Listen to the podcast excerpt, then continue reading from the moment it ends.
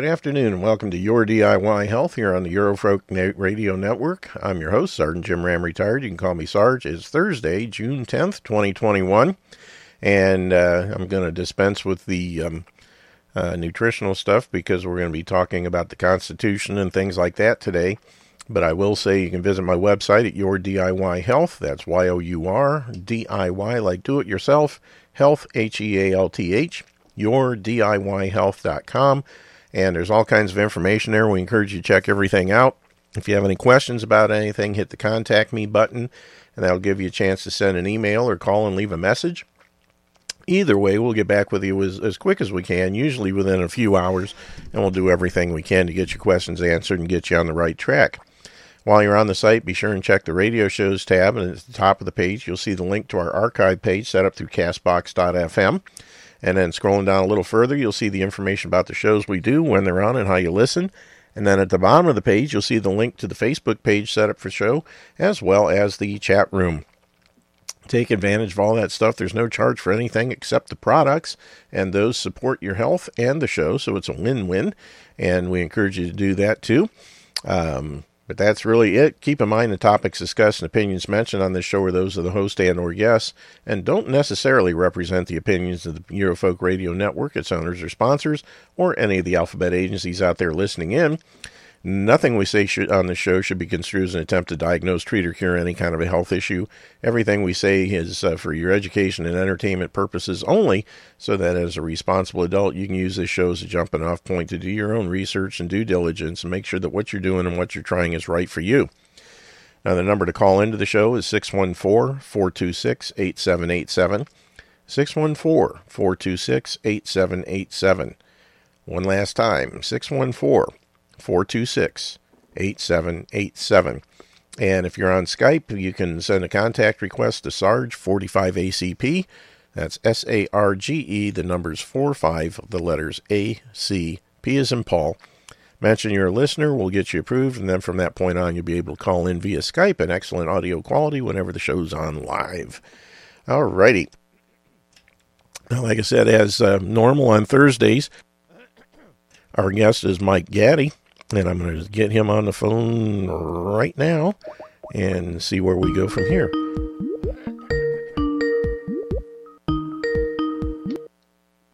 Hello, Jim. Hey, good afternoon, Michael. How are we?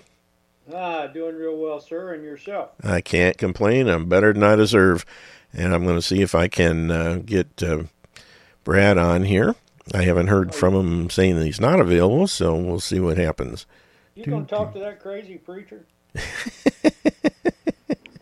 hey, love it. I'm always up for that kind of conversation. I'm just kidding. Hello. Hey, welcome, Brad. Good to have you.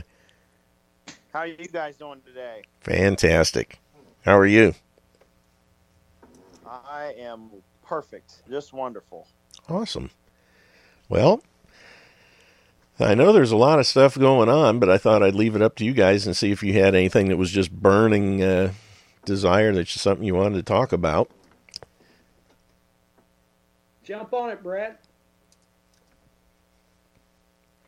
Well, I don't really have anything specific, but I'm sure I could scroll through uh, my Twitter feed in about four seconds and find the most ridiculous thing you've probably ever heard of. that's just the that's the times we live in. But no, I don't really have anything specific thought up. Well, let's see here. I'm trying to remember if I've heard anything crazy in the last week or so. Um, I got I just just in passing I saw yesterday that uh, there was a thing that was going around with Ted Cruz. He was talking about treason and the Constitution and all this junk, and I find it interesting. Everybody's such a constitutional scholar. The funny thing is, he's so so good at the Constitution. He never read the part that showed that he was not eligible to run for president. but uh, well, yeah, hey, come on, you you can't. He's a good Republican. uh, yeah, and as we remember from last week, yeah, you you you can't hold those good Republicans to their uh, oath to the Constitution, Jim. What's up with that? Oh, I don't know. I'm just trying to, you know, come up with something to talk about on the show today. We got two hours to kill. well, uh, I tell you what, uh, I would uh, the little meme I sent you. Uh, yeah, I think that would make a great discussion. What do you think? Yeah, I saw that. Uh, where did it go? Um, man, I hate when this thing does this. There, must be in here, or maybe not. Good heavens! Oh, is, it, picking on you? No, it's the the way the Skype works when you you bring up a live call. There, I, well, no, there okay, it is. Well, I can read it if you read. I found it. Okay, go ahead. It says it's a picture of the uh, Boston Tea Party, and it says America was founded by domestic terrorists, tax, tax resistors, smugglers, and traitors, not law abiding subjects of a corrupt king and his bankers. and some crazy person, the, the rebel madman, is, is yeah, well, given the. You got to watch out for that character, but let's just think about it for a second, Jim. And Uh-huh. I've been with my Teach Me class and with my uh, uh, on uh, Telegram, my Rebel Madman channel, and um, also a Constitutional Fraud channel. I have been talking about this and bringing up examples. If Mhm. we went back to the actions of the Sons of Liberty, Samuel Adams, and a lot of people, including Patrick Henry and others, all of those people, if they did the same thing today, they would all be uh, criminals. They Mhm. would be domestic terrorists. Oh, they yeah. would be tax resistors. They would be smugglers and traitors. All of them. Patrick Henry was called a traitor on multiple occasions for uh, standing up for tyranny again uh, for the king's tyranny, standing up Mhm. against it. Right. So if we just do a transpose those people into today's era, and if Samuel Adams, the Sons of Liberty, Patrick Henry, if Patrick Henry had a meeting in a church in Richmond, Virginia, and advocated what he did against King George, if he advocated that against this government, he would be a traitor. He would be arrested and charged with treason. Mm-hmm. No doubt. So here, I've had people ask me for the for years, Jim, how how are we going to fix this thing? We're not going to fix it because we do not have the spirit that these people had. Because we prefer to be, and this is going to make a lot of people upset, but we prefer to be law-abiding citizens. But the laws we are following are the laws of the tyrant, just like the uh, King George, the laws of King George. The Stamp Act in 1765 uh, prompted uh, the beginnings of this, and Patrick Henry's speech before the House of Burgesses, where he was called a traitor on multiple occasions, and then the word got out to Boston. Samuel Adams picks it up, other people. They were going through the streets and going to the homes of the people who were oppressing them through the taxation, and they were uh, threatening them. They were going around with images of these people, hanging them in effigy. And if there's no way in the world that's going to happen today. It's just not. It's just not going to happen. The people who stood against tyranny back then would have been considered criminals if we did the same thing today. Think about the. Uh, of course, it was a farce, but think about the January the sixth thing. hmm That Yep. today, those people are, are considered to be terrible people. All kind of lawsuits, everything else. Think about all of the lawsuits that Samuel Adams, Patrick Henry, and others would have been facing in today's environment. Oh yeah. You know, if and look at uh, people that were just there uh, on January 6th have been locked up without bail ever since. Yeah. Uh, they're domestic terrorists, you know, Right. because they stood up for what they thought was I'm right. sorry. I'm sorry, Jim. Didn't mean to step on you there, buddy. Yeah, they they just stood up for what they thought was right, and that was it. You know, and they're and they're locked up indefinitely. Go ahead. Well, that that is why that this country can't survive because we do not have the people. You know, we've got patriots as they call themselves, and I spell it P A Y T R I O T S because most of them want you to send them money to support your Second Amendment. hmm Uh, And these people are, there's no way that today's patriot society, today's uh, conservative society, there's no way they will oppose this government. They're just not going to do it. They will, they think one part of the government, one wing of the buzzard is better than the other wing of the buzzard, and they forget the damn buzzard in the middle. Definitely. Come on, Brad, help me out here, buddy. Well, one of the things I find interesting in this particular conversation is despite all of this inactivity and yet all of this frustration, we, the people, have the right to alter, abolish, and reform our government. Uh, But yet there's no further guidance given. that's words on paper, my friend, to make people feel good. That is the pacifier they let you suck on while they destroy you. So I guess my question is: Is there? There's no recipe then beyond that.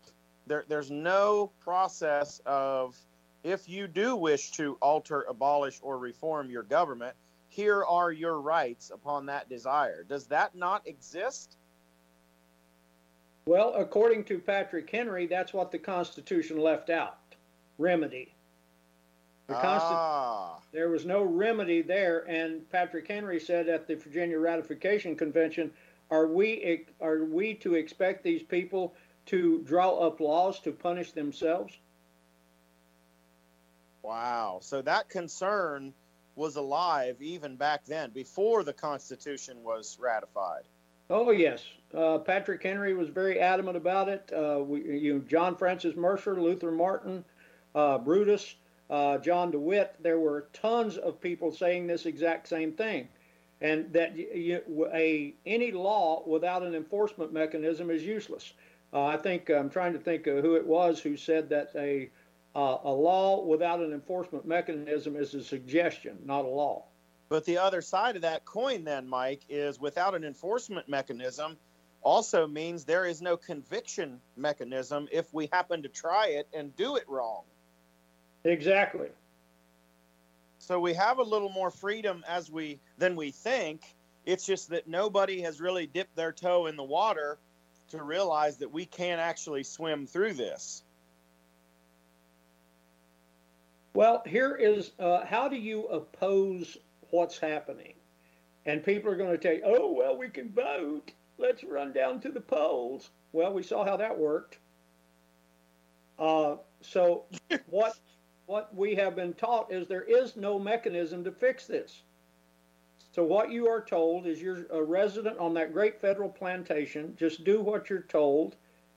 Uh, put on your uh, put on your mask. Uh, take your a jab uh, and just shut up and do what we tell you because you have no recourse.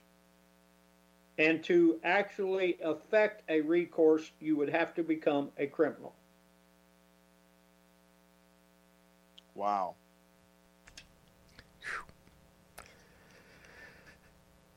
Man. We painted ourselves into a corner. Well, uh, guys, there, uh, you know, we go about abolishing, like you said, Brad. Uh, we have that right, and I think you'll find that listed in every state constitution as well. But here's the point: if the state constitution says that we have a right to abolish or reform or whatever the government is that enforceable on the federal level? Well, I mean, you're asking questions where there's no reference for an answer because they've basically bluffed the American public into believing they've got this right. And technically they do, but until somebody calls the bluff and exercises that right, how do we know what the rules are? It's like Well- somebody leaving a blank will and, and dying. Well, the people are the ultimate sovereigns, and the states are the ones who are party to the contract known as the Constitution. So the states have the authority to do whatever they want as long as they agree, I would say. Well, Jim, what if I threw out this uh, this posit. We say over and over and over again that the people are the sovereign. My contention is is that God is the sovereign, not Well, the yeah, people. ultimately. And, and the people have messed it up like they usually do. hmm and we allowed the uh, people at the and and we still honor them the people who went to philadelphia we allowed them to extract an oath to the christian faith from the states and from the federal document so that no one had to take an oath to the christian faith so we the people became the sovereign instead of god So in the Articles of Confederation, God was sovereign, and your elected officials or, or your leaders took an oath to the Christian faith. the, on the state level, they took an oath to the Christian faith. 12 of the 13 states had that oath to the Christian faith in their constitutions. The only state that didn't was Rhode Island, and Rhode Island didn't show up for the convention. So every state represented at the Constitutional Convention in Philadelphia, those people were operating under a solemn oath to the Christian faith. And then one of the first things they did, well, not first things, but they, one of the things they did was they eliminated the Christian faith with Article 6, Clause 3.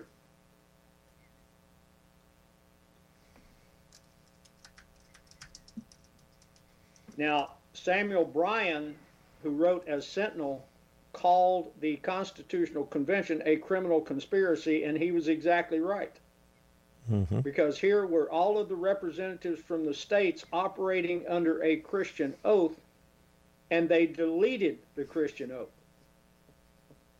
They did not have the authority to do that. Would you think he would say the same of a constitutional convention if it was convened now?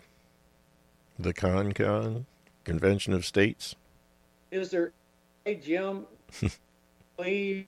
I know I don't, but I, I, this is a rhetorical question. I know your answer before I answer it, before I ask it. But do you think for a moment, you or Brad, either one, think that if we sent some politicians to uh, draft a new constitution, that they would ingrain an oath to the Christian faith within that new form of government? Heavens no. They wouldn't do anything good. You know, they would just do something that would give them more power and authority and money, probably. Worse than the current one. And that's why I can't figure out why any thinking American in their right mind would uh, even consider such a thing. And it makes it's laughable. Everybody talks about Mark Levin all the time about well, I won't say everybody because I know President Company is excluded.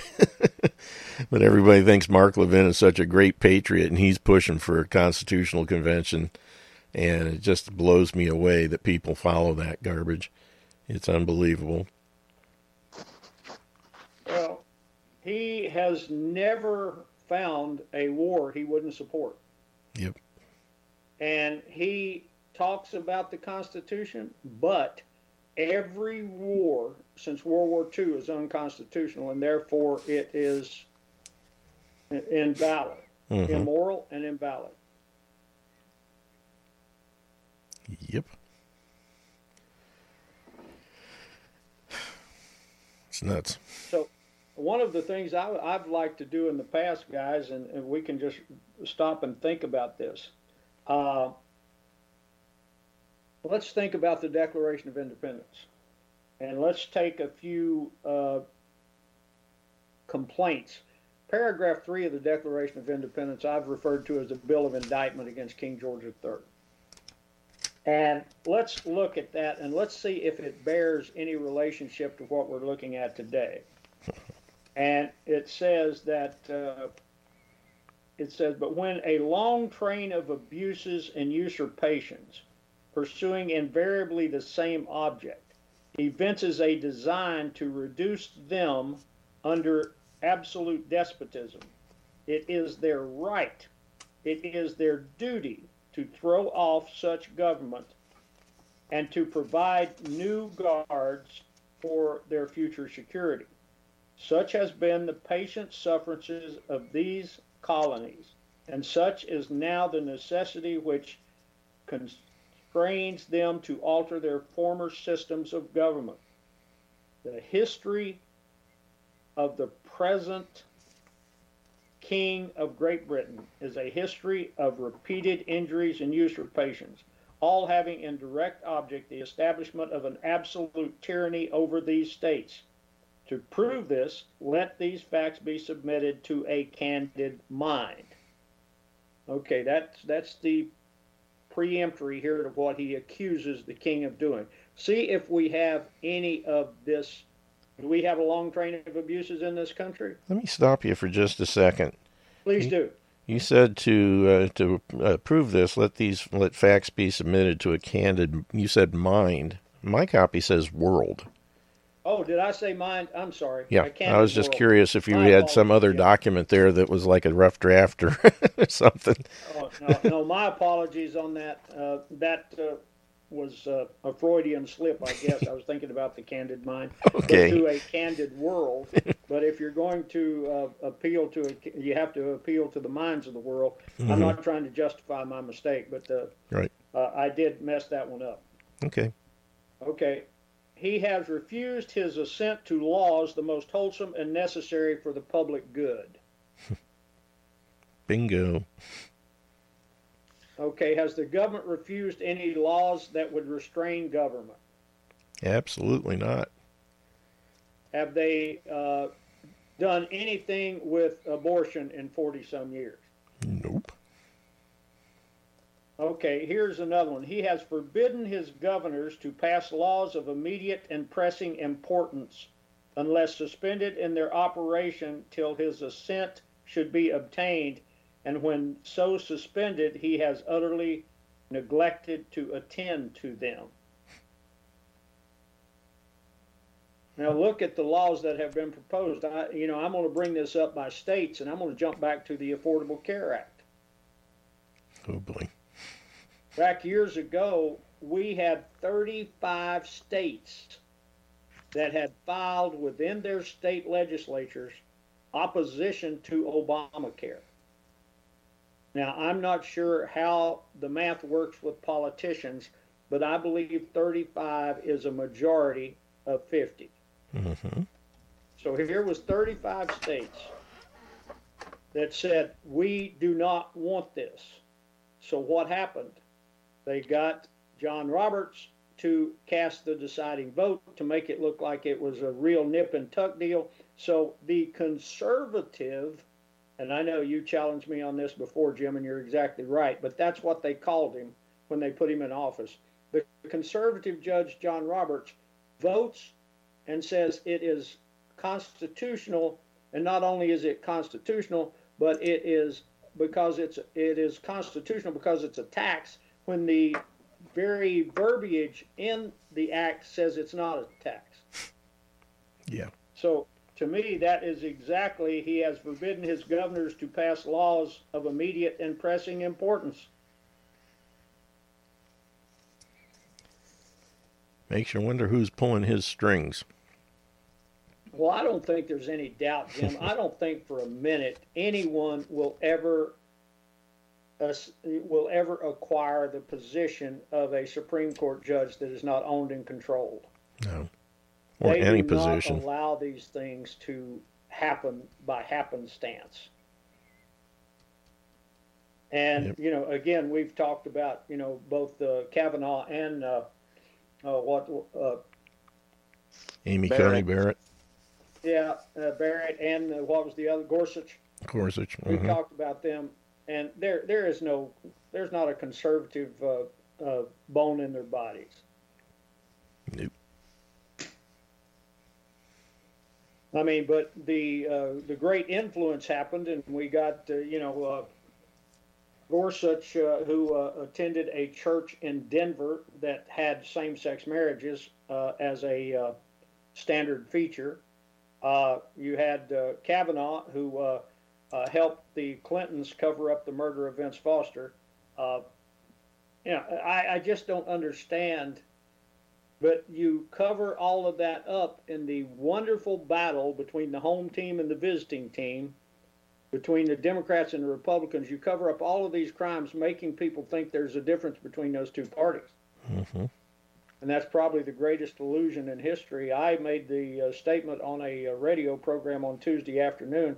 I believe there's just as many socialists in the Republican Party as there are in the Democrat Party. Probably so. At least with tacit approval. Right. They go along to get along. They don't have the guts to stand up and oppose anything, for the most part.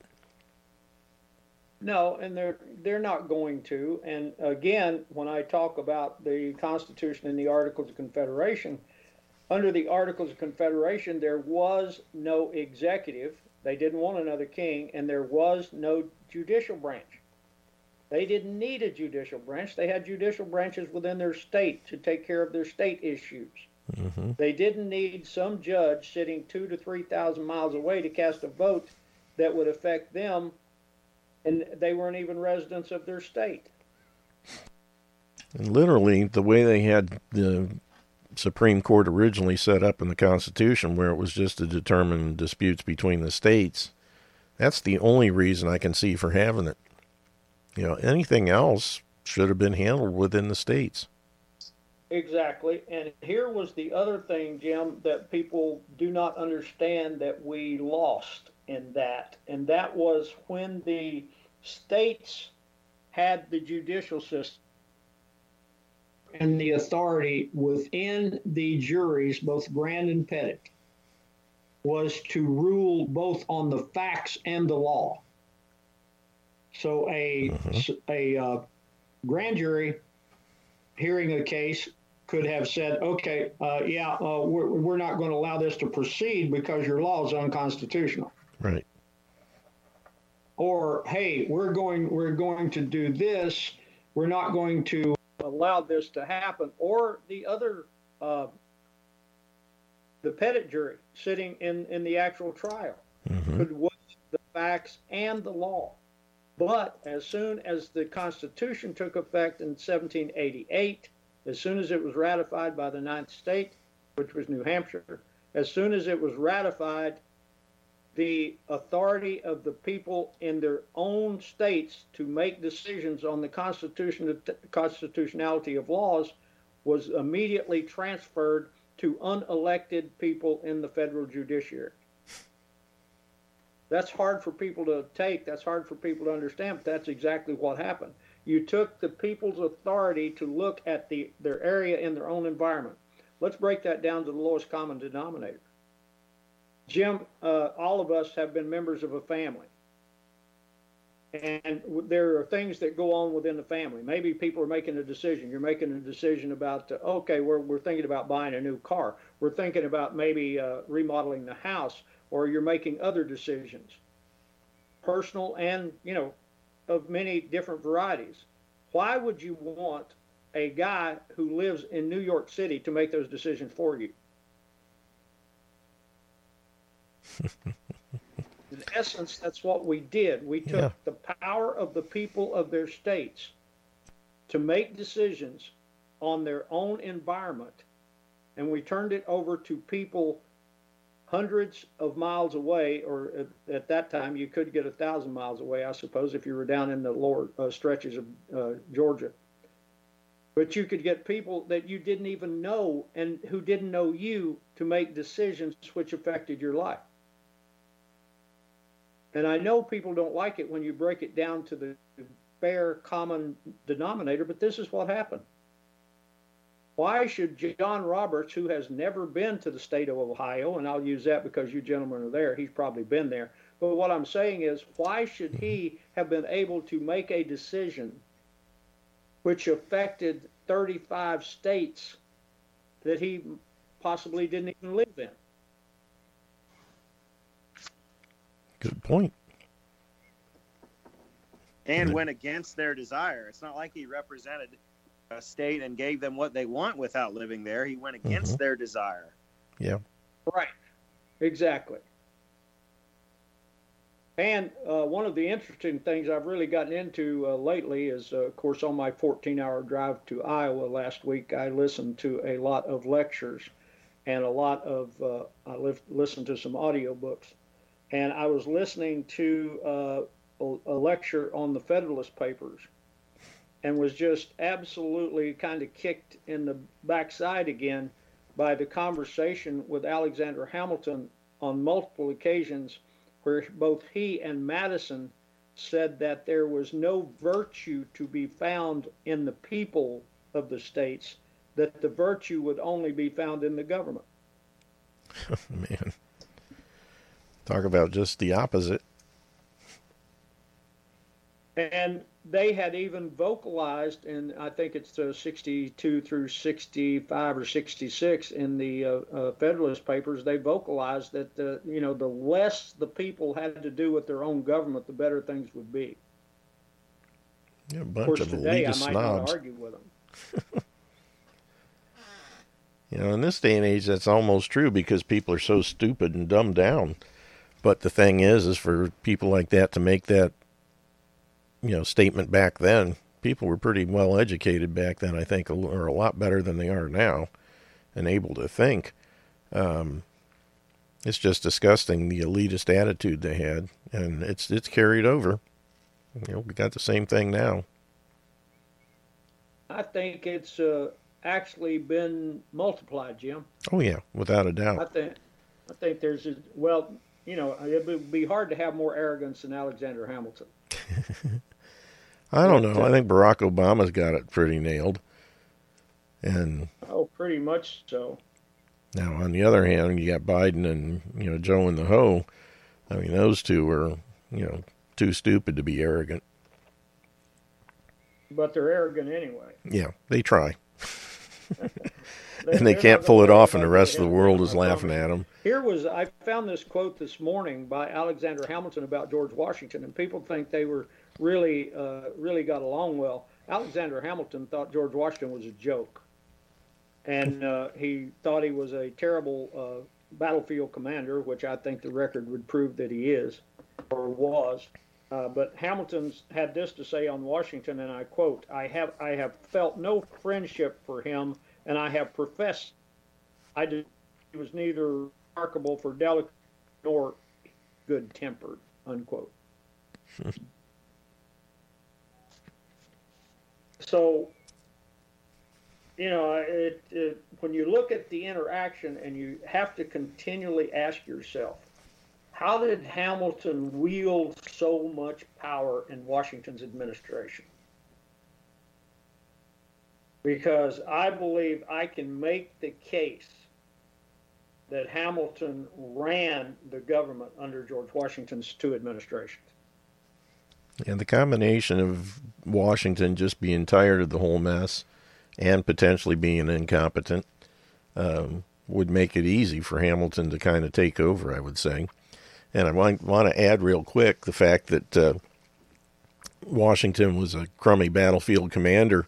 That just shows that God can take even the uh, most worthless thing and, you know, do something good with it. Uh, to be able to beat the pow- most powerful military force in the world with a crummy commander, that's a miracle of God. You know, and we're here because of it. You know, God built this country or started this country. It wasn't man. And uh, we got to realize that and get back to it. Well, actually, Jim, if you look at the uh, look upon it here, Washington did not lead the army to victory. Washington lost more battles than he won. Mm-hmm. The victory for this country occurred in the South, and Washington didn't even want to send troops to the South. Right. So the actual uh, when the uh, English the militia.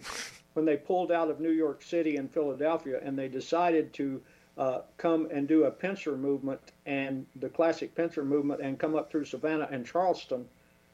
That is when, and there were some classic arguments there because Jefferson was uh, governor of uh, Virginia, and when this began to happen, when they began to come into Virginia, uh, Jefferson uh, called the Congress, or you know, by uh, letter, of course, and said, "Hey, we need some support here. We need some help."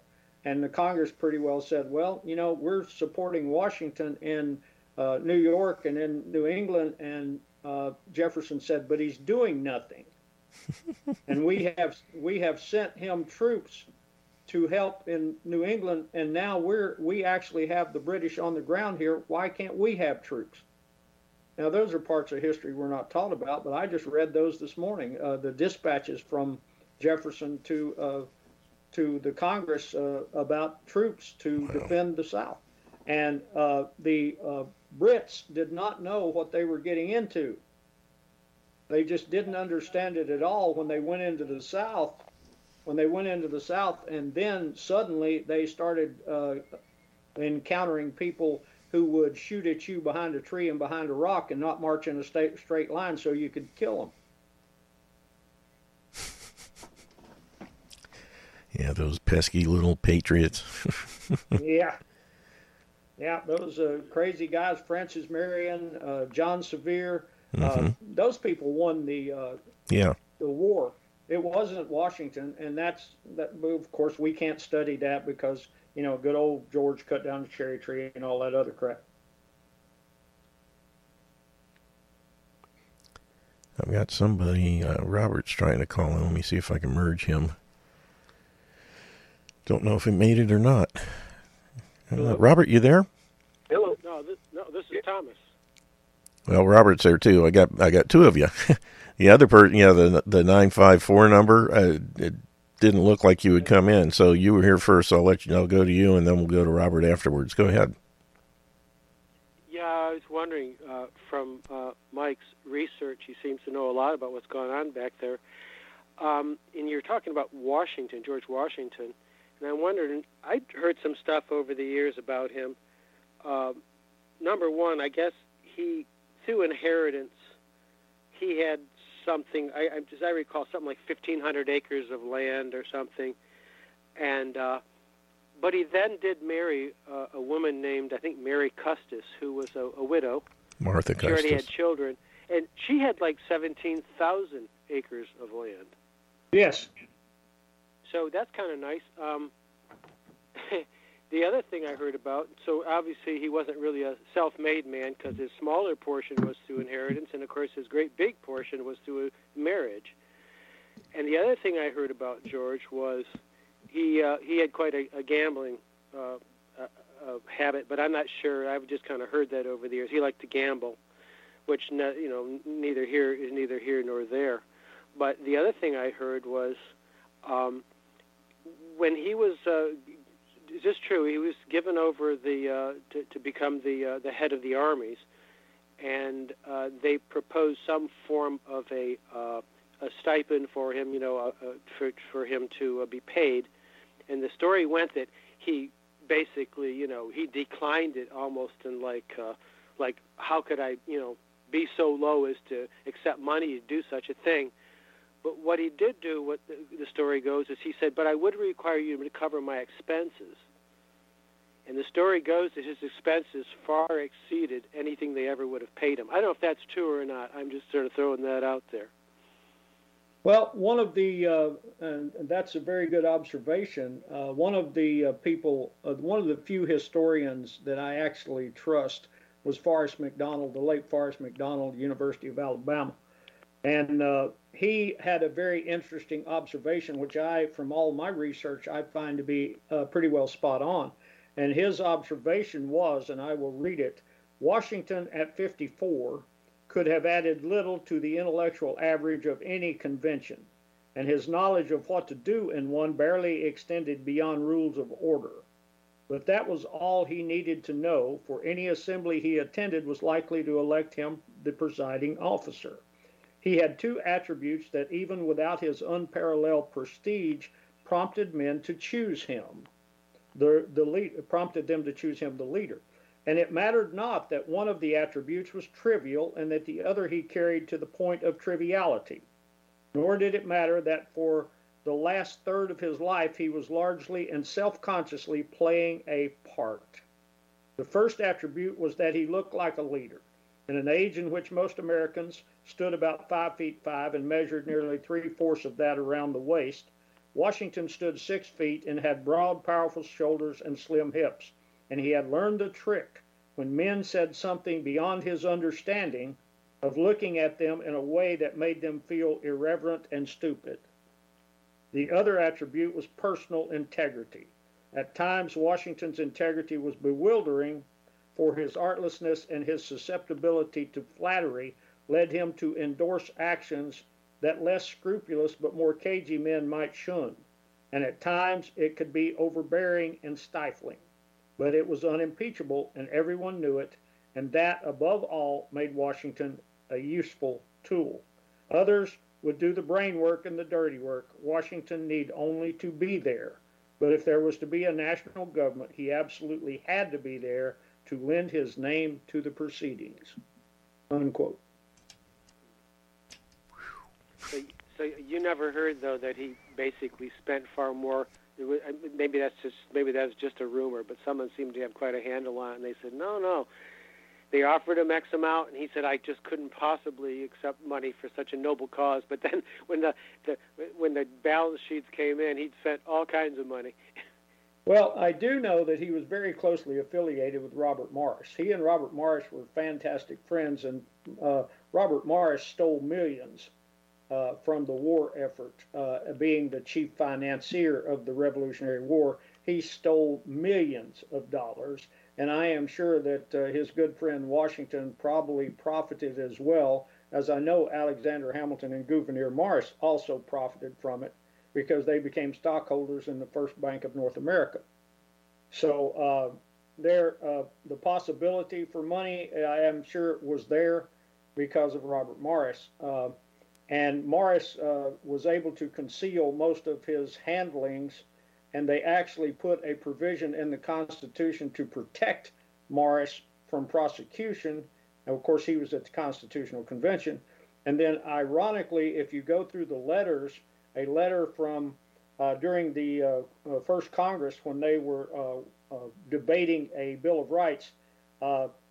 Uh, Robert Morris wrote a letter to Francis Hopkinson, and in that letter he said he was worried about the Bill of Rights because he said that Patrick Henry was haunting James Madison, and James Madison he was afraid was going to pass let pass the wrong amendments and he said that if the right amendments is passed, I will hang.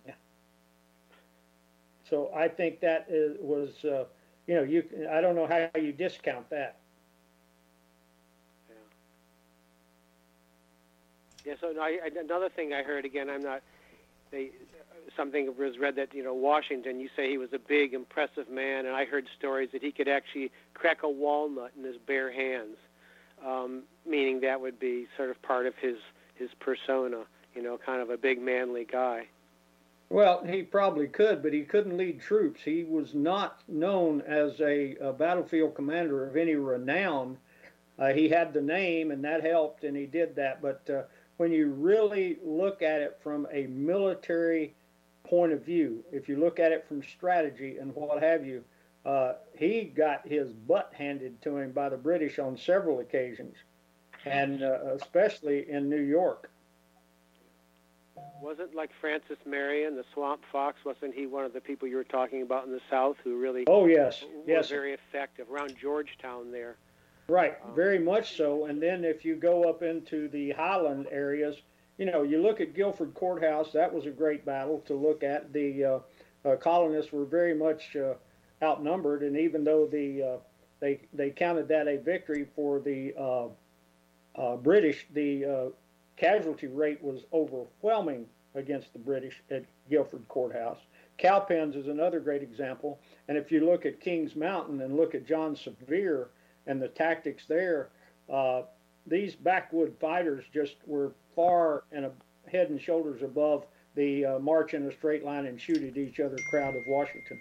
Yeah, Kings Mountain was something else. I've been there, and the uh, situation they had, they had quite the uh, fortified uh, uh, position at the top of that mountain, and made the statement that even God couldn't win a battle there. And of course, they proved them wrong, and that was pretty cool. But I'll tell you what, Kings Mountain is a, an amazing place. If you ever get a chance to go there in North Carolina, it's it's something. Let's go to uh, Robert real quick. Robert, you still there? I think you may have dropped. Hello. Think he may have dropped off. But Robert, you there? Yeah, you got me? Yeah, go ahead. Yeah, yeah. I need to uh, put the transmission in reverse and back up to something that uh, Professor Gaddy said earlier, talking about uh, abortion. And uh, I forget the exact words you used, Michael, but something about nothing's going on with that arena or, or some, something that um, uh, something to that effect. I draw your attention to Dobbs v. Jackson. That is a case at Supreme Court will be taking up this October. Dobbs v. Jackson, for those who don't know it, I didn't know it, so I'll just look it up. Uh, it's a law the state of Mississippi passed back in 2018 that outlaws abortion in that state past 15 weeks of pregnancy, and lower courts have tried to poo-poo that law, saying it's unconstitutional, whatever, it violates women's rights.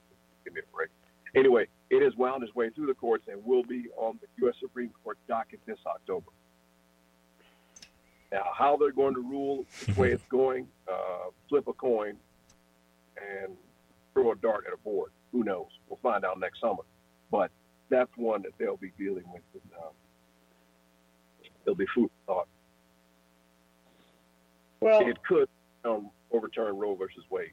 Which, uh, yeah, and uh, and uh, I expect to see cattle flying anytime next week, Robert. Holstein or Black Angus? well, you, I, will let you pick. Probably both. They're the bombers, and the pigs will be fight, fighter are, escorts. There is no way in the Dickens they are going to overturn this.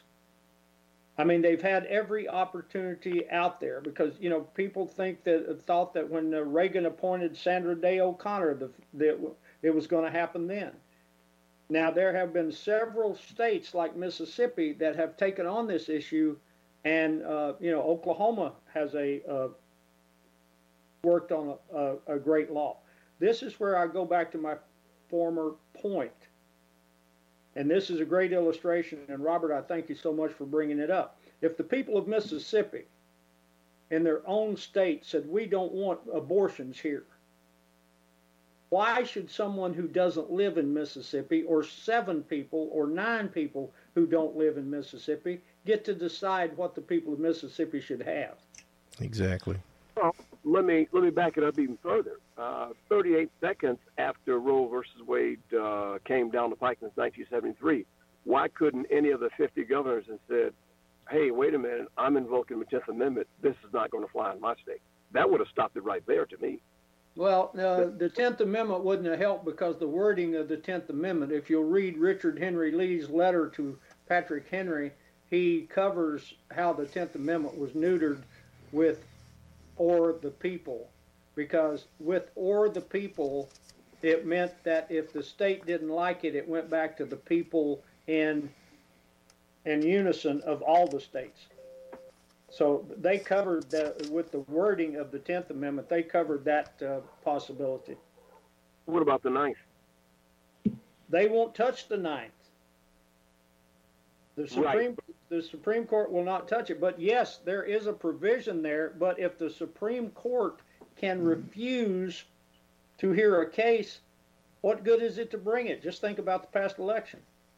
No, I'm saying, what if a governor said, "I'm invoking the Ninth Amendment, amendment of the Tenth Amendment, uh, Ninth Amendment of the of the uh, U.S. Constitution, ergo Roe versus Wade is null and void in my state."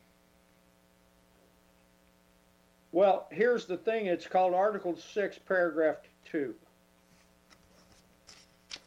They prepared for your defense, Robert.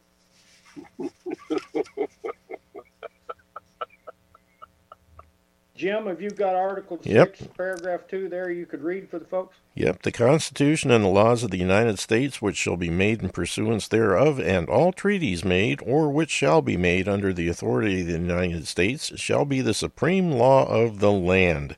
And the judges in every state shall be bound thereby, anything in the Constitution or laws of any state to the contrary notwithstanding. They got you. Which means the which means the Supreme Court can rule over anything the states do. And here is the other thing that's scary about that. Did you know that a treaty can supersede the Constitution? Yeah, we talked about that. like the Treaty of Versailles. Yes. Right. Well, how many how many senators does it take to approve a treaty? Like the guy It's on the that majority of whoever's one, present. two- All right, hold on here. That's that's new information for me. Tell me about that. A treaty can override the Constitution. Yeah, Jim Yeah. just read that. You know, the thing that gets me, and I, I would love to see if there was any, um, and you might know this, Mike, I'm sure, if there was any um, conversation about this in the convention, because, you know, it says the Constitution and the laws of the United States shall, which shall be made in pursuance thereof, and then all treaties made, which shall be made under the authority of the United States. And even though it doesn't come out and specifically say it, I would still say that any treaties have to be made in pursuance of the Constitution to be valid, but it's not saying that here. Um, and I was curious whether there's any conversation about that in the actual convention as to what the thoughts of the founders were. Because Oh, the way it's worded George here, it doesn't really uh, say that, uh, but that's the way it should be. George Mason theoretically jumped up and down. He the uh, uh, treaty thing just really upset Mason, and he said that no treaty should be allowed to pass in the United States without the agreement of three quarters of the states. That's a good point. And it And should he- also be in compliance got- with the Constitution. I'm sure he did for obvious reasons. And it is three senators, John, uh, John, uh, Michael. Well, I think uh, I'm trying to think where it exactly is. I'm thinking Article 2, Section 2, something like that uh, of the Constitution. Don't hold me to that one. I'm not positive on it. But uh, in, somewhere it says that uh, all treaties made uh, by uh, uh, the majority of the senators present, hmm which doesn't mean that uh, all you have to take it to the Senate. The president can call uh, three senators into his uh, chambers, and if the president and two senators agree, they've got a treaty. Yeah, yeah, exactly, exactly. And that's uh, I, that's why George Mason was jumping up and down, and that's why he was uh, put down. Yeah, Mason. Mason's an interesting figure, guys. Uh, some sometime we probably should just do a program if you guys are amenable to just do uh, what Mason uh, attacked and what his thoughts were at the Constitutional Convention because that's one hell of a study. Sounds good to me. And Mason is pretty well forgotten in history. I mean, we all heard of George Mason. We got George Mason University, and people have heard about these things, but most people do not know how strong he stood. You know, he opposed slavery right along with Luther Martin. He was right there with him opposing the inclusion of slavery. And and people say, but Mason was a slave owner. Well, yes, so was Washington. So was Hamilton. You know, so let let's uh, throw that canard out with the wash. But Mason stood strong against, very strong against slavery. He wanted the uh, a Bill of Rights, and he fought hard for a Bill of Rights. And he said at the end of the entire thing, and he just doesn't get enough credit for this. On September 17, 1787, George Mason said, "I would rather chop off my right hand than sign this document." I have a question. Yes, sir. Do you remember that thing called the Trans-Pacific Partnership? The, PP. right? Yes. Yep. Would would that have been considered a treaty, and therefore, within the United States, some kind of international business courts would then be able to decide on problems we might have between other countries out in the Pacific? Absolutely, it would have depended on how they worded it. If they would have put it together as a treaty, Obama could have had, uh, or whoever was involved at that time. But uh, you know, the thing I have worried about many times, uh, and I don't want to get away from your question, but but if they would have worded it and said, okay, we're making this a treaty, all they had to do was to get a lawyer to draw up the verbiage, and they they could have uh, absolutely have made it a treaty. Yeah, it, it, it damn near was a treaty. Right. And the thing that has always worried me is this United Nations gun ban.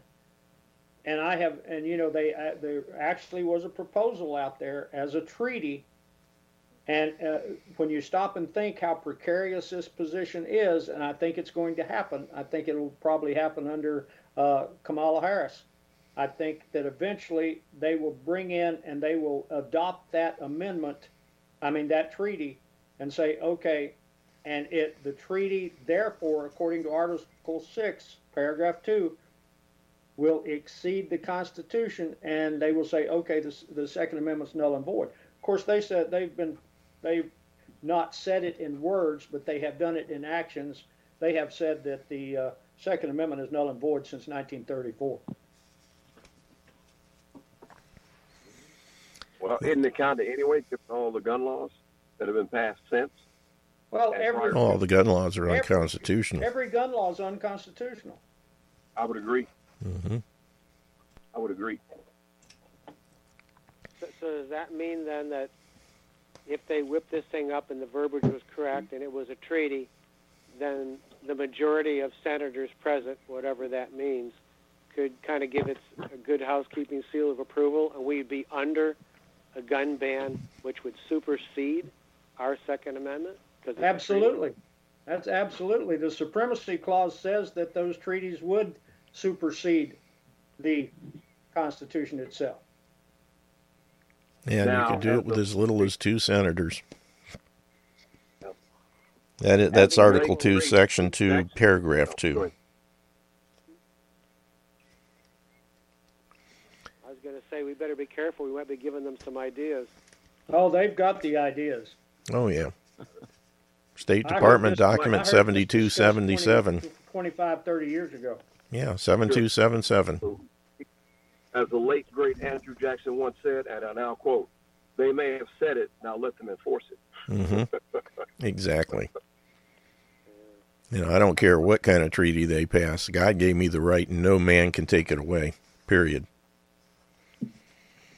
I don't rely on a piece of paper. Jim, I, I totally agree with you, and that's what troubles me. You know, and here's one of the things I have said. I remember in Colorado, there was a sheriff, and I thought he was a good guy. And he and I used to have an awful lot of conversations, and he would ask me questions about this, questions about that. And he said, uh, Do you have a concealed carry permit? And I said, uh, Yeah. And he said, uh, well, Who issued it? And I said, God. And he said, But you've got to have a state concealed carry permit. I said, Sheriff, if you see me, I'm armed. If you need to make an arrest, here I am. and he said, Well, I tell you what I'll do. He said, I will pay for it if you'll go get a concealed carry permit. And I said, Sheriff, I'm not doing it. I'm not going to do it because That's right. I am not going to transfer my God given rights to the uh, uh, capriciousness of a human being who happens to be a government employee. Yeah. I'm, I'm the same way. I taught concealed carry for years here in Ohio before the law passed. And I worked on the law, and when the NRA screwed us over and brought in a permit system, I stopped teaching classes. And people would come to me, Can you teach me so I can get my CCW? I said, Absolutely not. I'll teach you, but not so you can get your permit. I will not be a part of anybody giving up their God given right for a state granted privilege and I, that's that's when I stopped, and I could have made lots and lots of money from that day forward, you know, teaching these suckers. And I said, nope, I'm not going to do it. I've been through the training. You know, I went through the training with my church guys here a few about a year and a half ago, just for the refresher course and to see what they're teaching. And I got the paperwork, and I could get my permit, and I said, ain't no, not going to do it. And I suggested other people. I said, get the get the training, but don't get the permit. You know. You can get all the training you want, just don't, you know, give up your rights for privileges. Samuel's Well, called in. Let me see what he's got that has going on. guys, and I firmly believe this. And thanks for bringing it up, Jim and and Robert. Uh, is the point that when it comes to rights, why would I ever say, "Well, God said this, but the government said that," and Good I'm point. going to and I'm going to follow the government. Acts 5:29 we ought to obey God rather than men. Well, guys, I'll never forget. I think it was in Sherman, Arkansas, and I had a dinner one time. I was a or a lunch actually. I gave a presentation to a bunch of attorneys and lawyers. I mean, uh, lawyers and judges. They were both there. And I chose for my subject that day one line out of the Declaration of Independence. One line and one line only. And that was We are endowed by our Creator with certain unalienable rights. That was actually just a clause. and I said, let's take this apart, please, folks. And I said, let's look at words. Words have meanings. We are endowed. What does endowed mean? And so we they're went gifted. over endowed. We had a discussion. I, I was, I was, uh, you know, we had these legal folks there, and they were discussing what endowed means. It's an ongoing gift. Yeah, and that's exactly what we came to. And here, this is why I wanted to do it because these were lawyers and judges. And I said, okay, we are endowed. Okay, it is permanent. And it was given by our Creator. And we didn't vote for him. But He's our Creator and He's in charge. Okay, endowed with certain unalienable. What does unalienable mean? Can't be taken Gotcha. away. Back off. Keep your mitts to yourself. And here was the thing, and then I said, okay, rights. Okay, and then my question was, With a once I capital got all R. of these legal minds to uh, acquiesce to the meaning of that sentence, then I said, why in the world would you ever consider the fact that a group of men or women, men and women, a group of people get together and said, God rules bad, we're changing it? I'm sorry. Say it again. Got what now? What? I said, Here, here's my question. What would make you believe for a moment that you could put together a group of people, call them a legislature, call them a city council, call them the county commissioners, call them whatever you want to? What in your mind makes you think that those people could get together and say, okay, well, God granted this right, but we don't like it, so we're going to overrule God? Hmm. Now that's a good question.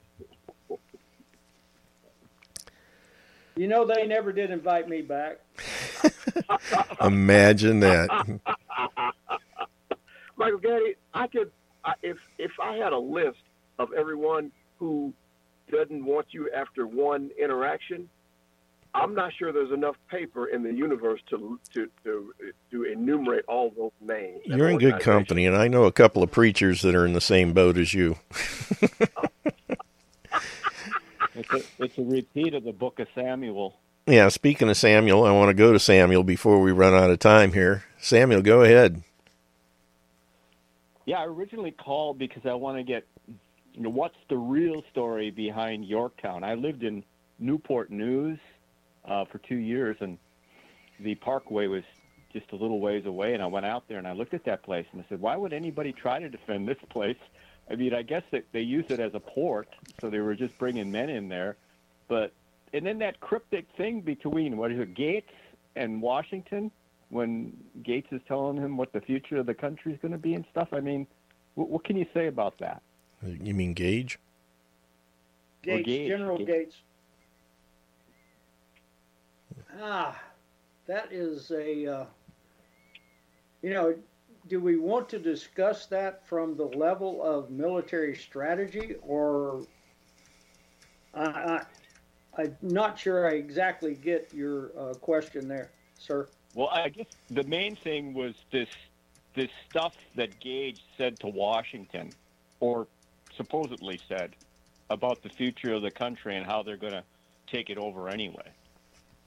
Well, you know, let me jump just a second in answering that question. Let me jump to the Treaty of Paris in 1783.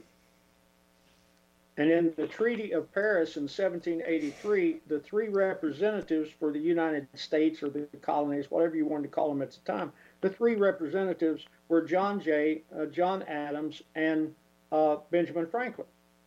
And in the Treaty of Paris, all three of those men are listed Esquire.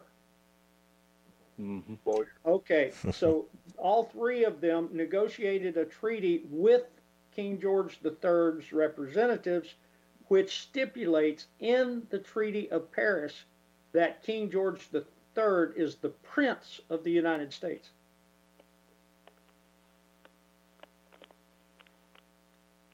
So maybe Gates knew what was going to happen, huh?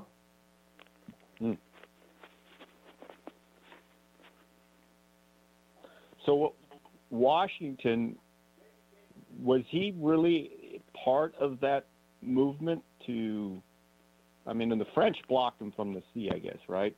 But was Washington's presence there really of any real note? Not really. Uh, you had the uh, you still had the elements of the Virginians. You had these backwoods people who were, uh, you know, and one of the wonderful things about that when you get into that study is how many of those people came out of the churches in the South and how many of their leaders militarily were also their preachers or ministers. Yep. Interesting. Well, the, the other thing that I want to mention on treaties is, you know, I I know it's a little different on the East Coast, but all our our our uh, our land patents are based on treaty law out west. Right. So, one good thing I guess about the treaties is uh, even the Supreme Court won't overrule them. No, the Supreme Court, in effect, by Article 6, Clause 2, or Paragraph 2, I keep saying Clause 2, please pardon me, it's Paragraph 2, it's not a clause.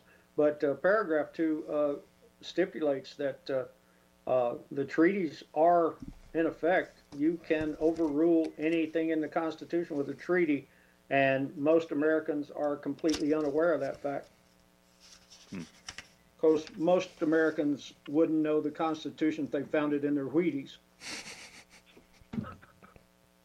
Hey, Mike, do me a favor. Yes, sir. Go ahead, Brad. Revisit what you said about um, a person being Prince of the United States. Well, if you read the Treaty of uh, Paris, signed in 1783, Brad, you will find that uh, uh, the uh, King George is listed in that treaty as the Prince of the United States. Okay, so pretend I'm really stupid when it comes to history because that might just be the truth. The Treaty of Paris, then, did that end the war that split us from Britain? Uh, allegedly so, yes.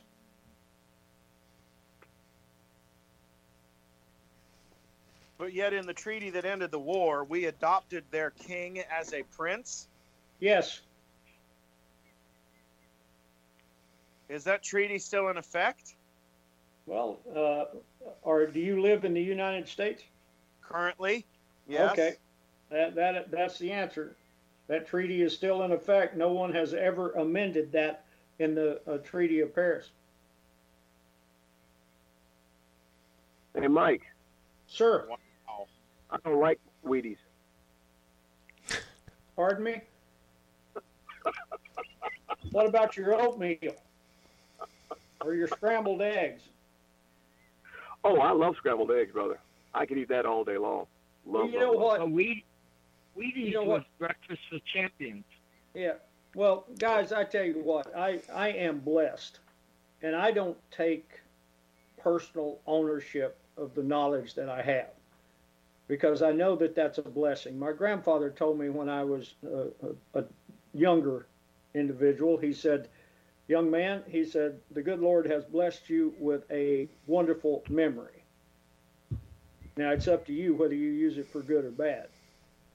So I put my memory there. But one of the things that has just just absolutely freaks me out is when I get people and I will make a statement about something that happened at the Constitution a constitutional convention or what have you, and I usually only make those statements if I've got original source documents to back them up.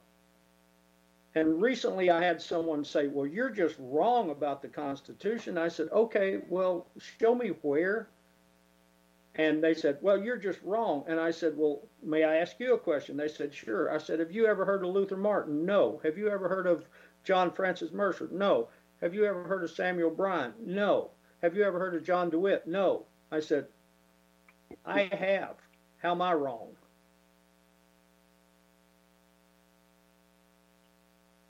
But in today's world, and this is this is killing us, guys. This is destroying us. People believe because they heard two or three sentences out of a teacher in the sixth grade, or as I heard, I remember even hearing it in my church, my missionary Baptist church, when I was a young man in high school. I remember the preacher saying that, that the Constitution was ordained by God. I grew up with that. So I can understand the indoctrinated mind.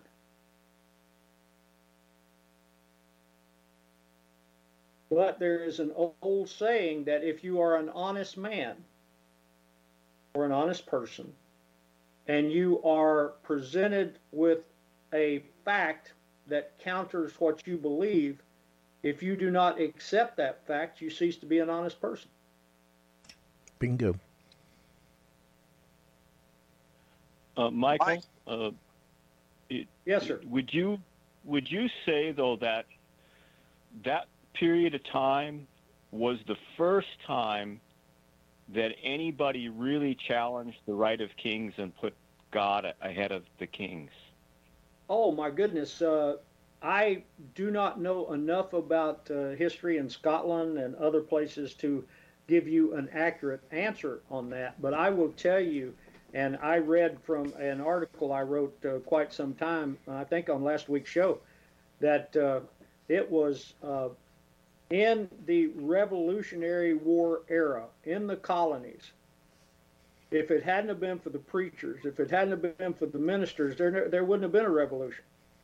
Because Definitely. these people were saying, "Away with the with the king. Uh, only our only king is King Jesus." And that was the concept that was uh, that was permeated throughout most of the colonies was that exact thought and that belief. I think the said Magna Carta, however, may have examples, been- including John Peter Muhlenberg uh, in Virginia, of the fact that these people, these preachers, became the military leaders of their community. They weren't, and the ones who didn't sat back and wrote pamphlets of encouragement to send to the ministers. One of the one of the best studies that I ever uh, did on my own was to go back and find a and make a compilation of sermons that were available from the Revolutionary War era. If uh, a person, uh, if a minister, uh, Brad like yourself, were to read one of these uh, sermons that was delivered in 1780, uh, 1783, 1784, if uh, well, let's go back, uh, you know, 1760s. If you were to deliver a, uh, a message like that today in a sermon, uh, the majority of the uh, congregation would get up and leave. Yeah, I, it it I guess the, the the leadership wasn't nearly as religious as the people who fought it. Yet, uh, you, even Jefferson, they found his Bible where he cut out the New Testament, all the miracles of Jesus. Well, Jefferson was not a Christian. Gresh, uh, uh, Jefferson was a Unitarian, and uh, he, or you know, he was called a deist, but he was in effect a Unitarian. In the last letters between he and John Adams, and they had had a huge split over the 1800 election, but they later became friends by letter. And ironically, they both died on the same day. Uh, uh, you know, 50 years after the Declaration of Independence, they both died on July the 4th, 1826. And uh, Jefferson actually died in the morning. Uh, Adams died in the afternoon. But uh, Adams' last words were Jefferson lives. Of course, he had died that morning, and of course, there was no way to know. We didn't have CNN yet.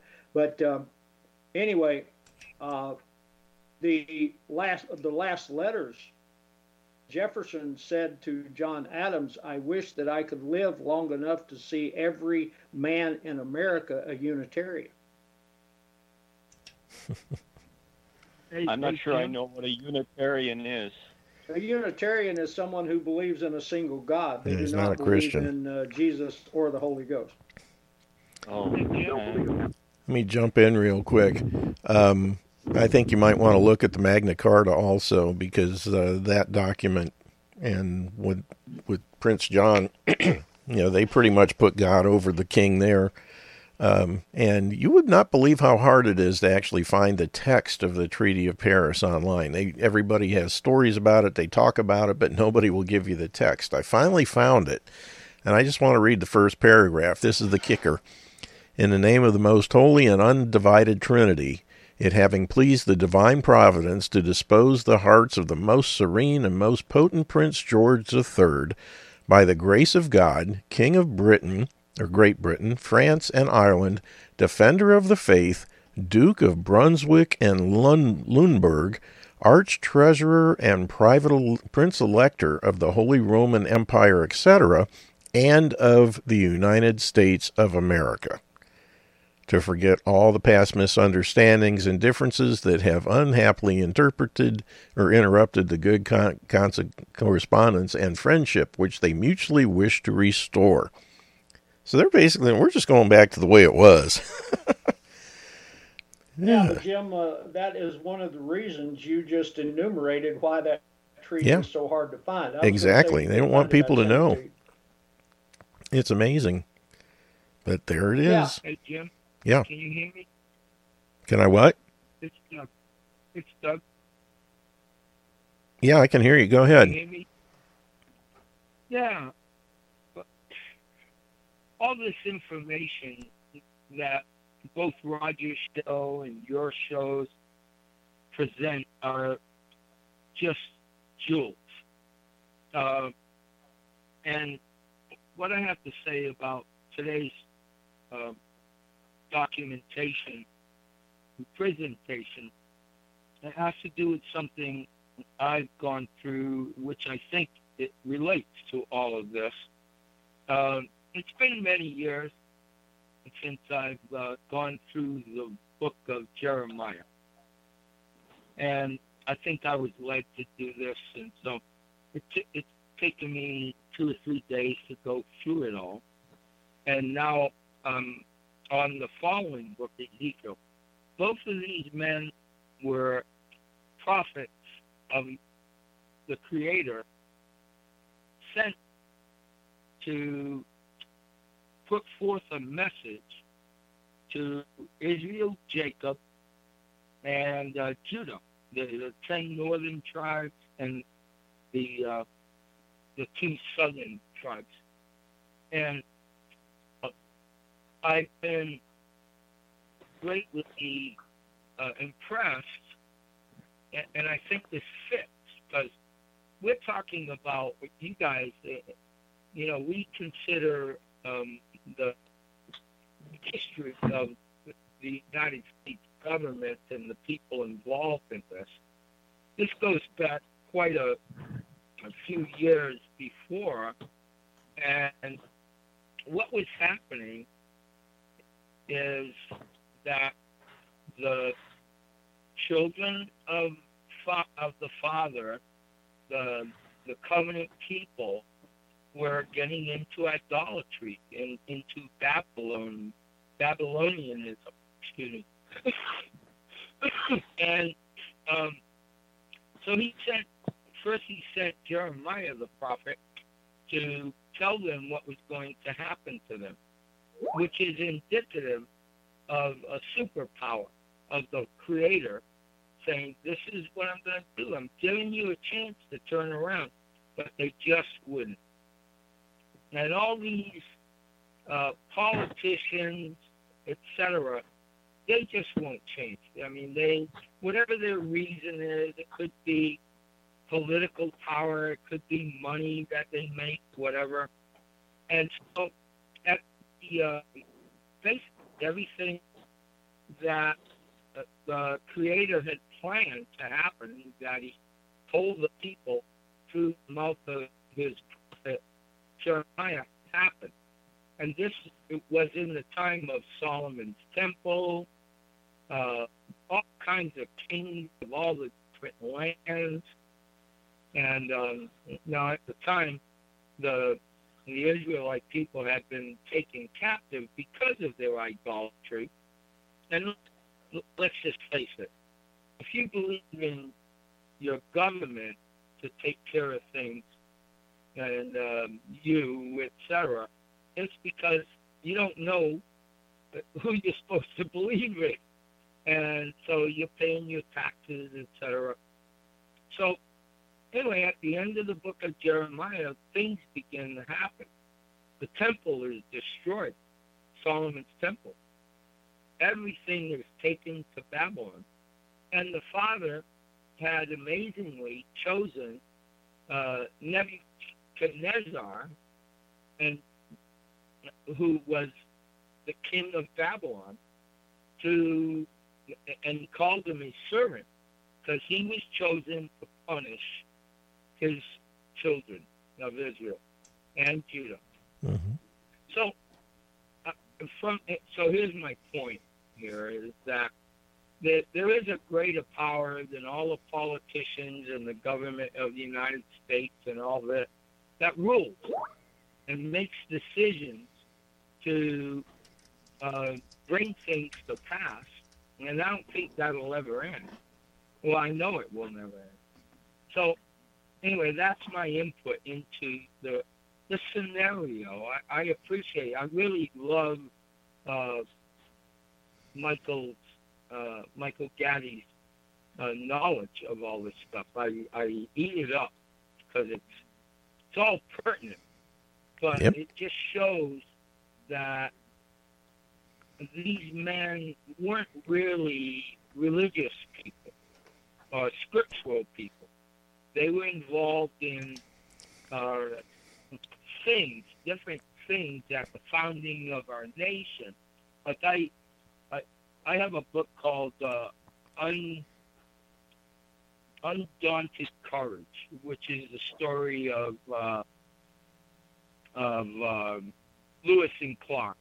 You know, I mean, a- and when I read this whole thing, um, it, when I came away after reading this book, I was like, wow, uh, Jefferson was really only interested in owning more land.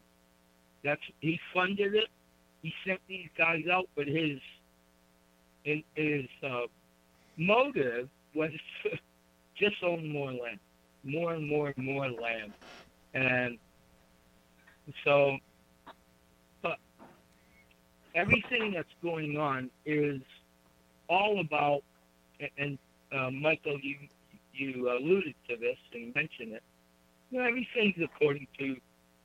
Uh, you could call it the the Creator's law, but to boil it down, it's he makes decisions. He says this is what's going to happen, and when he when he declares that, that's it.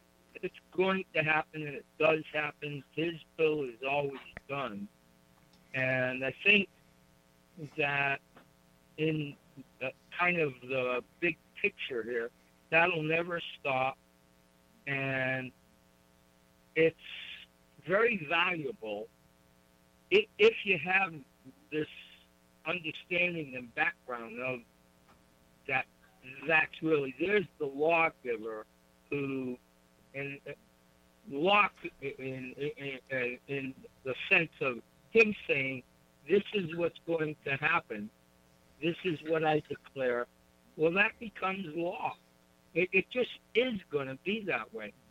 And so i think it's really valuable to understand from a historical perspective the things that have happened um, in um, a microscopic level, Mhm. um, and to to be able to discern the difference between what people think the Constitution is on a surface level and what it actually was, and all the intricacies that went on underlying all these decisions and conferences and congresses and it's uh, very uh, intriguing to me as a researcher hmm uh, to to have you uh, describe this stuff. So I thank you very much.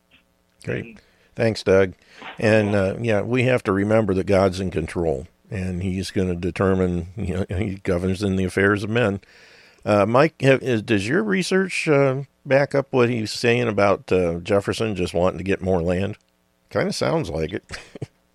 Well, here is one of the things, guys, that, uh, you know, and this is one of the reasons why I have so little confidence in government. And I believe that probably the very best four year term of any president in our history was the first four years of Thomas Jefferson. I don't think there's been any other four year period that can match that. Of course, Jefferson's second term probably comes in as one of the worst in our history. And I put that to uh, go back to Lord Acton. When Lord Acton, in writing to Robert E. Lee, said, Power corrupts, absolute power corrupts absolutely. I do not believe, and many of our anti federalists wrote about this, that you cannot put power into the hands of people for an extended period of time because it corrupts them. It's just the very nature. You cannot give people that kind of power and that kind of authority over other people. Eventually, it leads to corruption. And that was why initially Jefferson was the proponent of what he called rotation. We call it today uh, uh, term limits. But he believed that no one should be elected to the Congress or president for more than one year at any time. And then he believed that there should be at least a space of two years before they could come back again. Because initially Jefferson saw where this was going to go, that, and he talked about it. He said in uh, his notes on the state of Virginia, he said that what will happen is if you, you will create a permanent ruling class and the rights of the people are destroyed. But it, I found it ironic that in his second term, he fell right into that. He fell right into the exact thing. I gave Jefferson in his first term all of the uh, credit in the world about the Louisiana Purchase. James Madison was Secretary of State and the uh, they were terribly worried when the Mississippi River changed hands from control of the Spanish to control of the French, and that represented a real threat because the Mississippi River was such a tributary. Everyone needed that, especially in the southern states and in the west.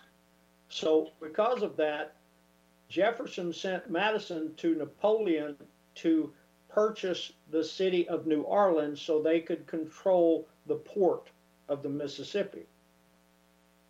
And so Jefferson gets to Napoleon, I'm sorry, Madison gets to Napoleon, and Napoleon has just been in a battle with Fran- battle with uh, Spain, and he's thinking about going to war with England again. And so he says to uh, Madison, well, uh, sell you uh, New Orleans. Why don't I just sell you all of that land? And Madison says, well, what's out there? And, you know, uh, Napoleon basically says, how the hell do I know? So here, and so Madison comes back to Jefferson and says, here's our fantastic opportunity. Napoleon needs money. He's willing to sell this whole western part of the United States all the way to the ocean. Okay, uh, so they Jefferson's first question to Madison was, "I'm afraid it's not constitutional." That was his first thought. I'm afraid it's not constitutional to do that. And so Madison set about proving to Jefferson that it was constitutional to do it. Now, that's still a good question. Was the Louisiana Purchase constitutional? But Madison convinced, with the help of Albert Gallatin, he convinced Jefferson that it was legal. Wow. And so the purchase took place. That was what, like $14 million or something for all that? Right, right. and, you know, if you, uh, talking about the um, land grabbers, the land speculators, uh, go back to the Ohio Company, and nobody was a larger land speculator than was George Washington. Hmm. Starting out as a surveyor. Right. He knew what was out there. Had a good idea.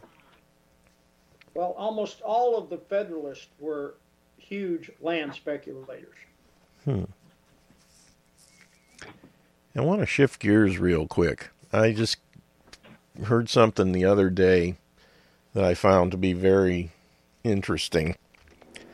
And I wanted to get your take on it. Recently, you may have heard about it. Recently, a uh, this is a it's based on a YouTube or a Twitter video or something from a guy who's in the military who attended a um, retirement ceremony for a former uh, military uh, uh, general or you know admiral or what I think probably a general. And it's customary when a when a flag officer retires, there's a letter issued by the standing or the sitting president, you know, congratulating them and you know going over their career and all that kind of stuff. Well, in this case, and again, this was just within the last couple of weeks. Um, this guy retired, and there was a letter from the president, and it was very flowery and everything. And when it was done, it was signed. Listen for it, wait for it. Donald J. Trump, President of the United States. And it's like, what the heck? That And he said when that was read, all the military personnel in in the room were like looking at each other, like, what the heck is this all about? and they're like, we don't know. Everybody's kind of like, why would it be signed by Donald Trump? And it's, uh, I think they said Presidential Directive 51 was the title of it or something like that. I haven't had a chance to look it up, but I've heard, I've seen the video. I would play it, but it's got some nasty language in it that I don't really want to put on the air. But um, I found it very interesting. And you know, this guy, you know, he was in uniform when he made the, it was a, you know, uh, Class C uniform. Um, but he was in uniform when he made the video. And it's like, I don't know what this is, but it's got me wondering and had everybody else wondering. What do you guys make of that? Have you heard about it? I remember uh, Jim reading something about that as it uh, went across, uh, uh you know, my uh, uh, research stuff that I do daily. I remember seeing that. I didn't place a great deal of confidence in it. I mean, I've heard too many of these, you know, that these wonderful theories now that are out there that uh, you know uh, Biden's president of the corporate United States, Trump's president of the United States things uh, to just uh, you know fuel to keep the American mind occupied so they won't see what's going on. Yeah. That's one way of looking at it. Anybody else? Robert, have you seen anything? Or Brad? Jim, when was that Uh, again? Within the last few days. It was mentioned on a conference call I was on on Monday, and uh, I saw the video. I think it was yesterday or the day before, and they were talking about like within the last couple of weeks, this thing actually took place. Can you shoot me that video? I'll have to see if I can find it again. Um, I think I may have it on my uh, you or the um, shoot, what do they call it? Uh, Telegram page. I'm looking for it here. Yeah, if you go to Telegram, uh, it's like you, have to scroll up a little bit from you know, the last thing. But it's probably within the last ten. Jim, uh, that may be where I saw it. Yeah, it's on it's on my Telegram feed on your DIY Health, and it's a um, guy in a military uniform, bald with uh, dark sunglasses on, and it's a um, not sure. I think it's a, it's either a Twitter or a yeah. It says Twitter. There we go. Um, but who knows? It's Presidential Directive 51, it says. And let me see if I can do a search and find that real quick. You know, you never know. But uh, uh, if I could type, it just it just struck me as interesting. That's all I can say. Jim, I, I don't I know I don't know about that, but uh, preacher, my go-to preacher uh, is John MacArthur, and uh, he made the statement some weeks ago that uh, it's over for this country as a whole. We're under judgment, and all you can do is save yourself. yeah, that's another way of looking at it. You know, and uh, I mean, with all the stuff this country's done, you know, all other countries have been punished over the years. What makes us think that we're so good that we're not going to be? Um, you know, that's one of the things. That's the, the height of hubris to think that we're exempt from God's judgment. The only thing we've got going for us is we put more missionaries out into the world than any other country in history. And uh, if it wasn't for that, I think he would have come down on us a long, long time ago. Well, Jim, uh, may I take this opportunity to plug my program tomorrow? Oh, definitely, definitely. All right, tomorrow I would like, uh, hope everyone will get a chance to listen in. This should be very interesting. On my program tomorrow, which starts at noon Eastern, uh, I will have, uh, very honored to have uh, the pastor Ted Weiland on.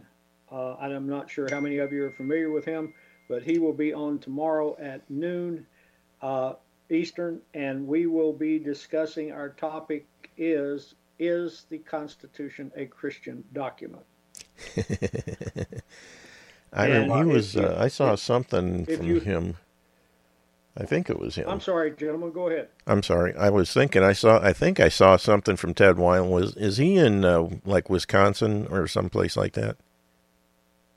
I've got to plead ignorance. I'm not exactly sure where he's from, but uh, he has, uh, uh, you know, he puts out stuff daily. I get his uh, daily uh, uh, notes, and he is. I think it's going to be really great because I think we come to the same conclusion from different points, and he he really goes into the scriptural issues, and I'm going to be with the historical issues but uh, I think we arrive at the same destination, but I think it's going to be one really informative trip. Michael, I, I thought that was going to be on Sunday on um, Revolution Radio, but I, I, must be wrong about that, huh? No, this is tomorrow on Revolution Radio. Uh, we had initially planned for it to be on sun on my Sunday program, but uh, uh-huh. uh, P- Pastor Weiland could not work in Sunday evening. So, and I understand why.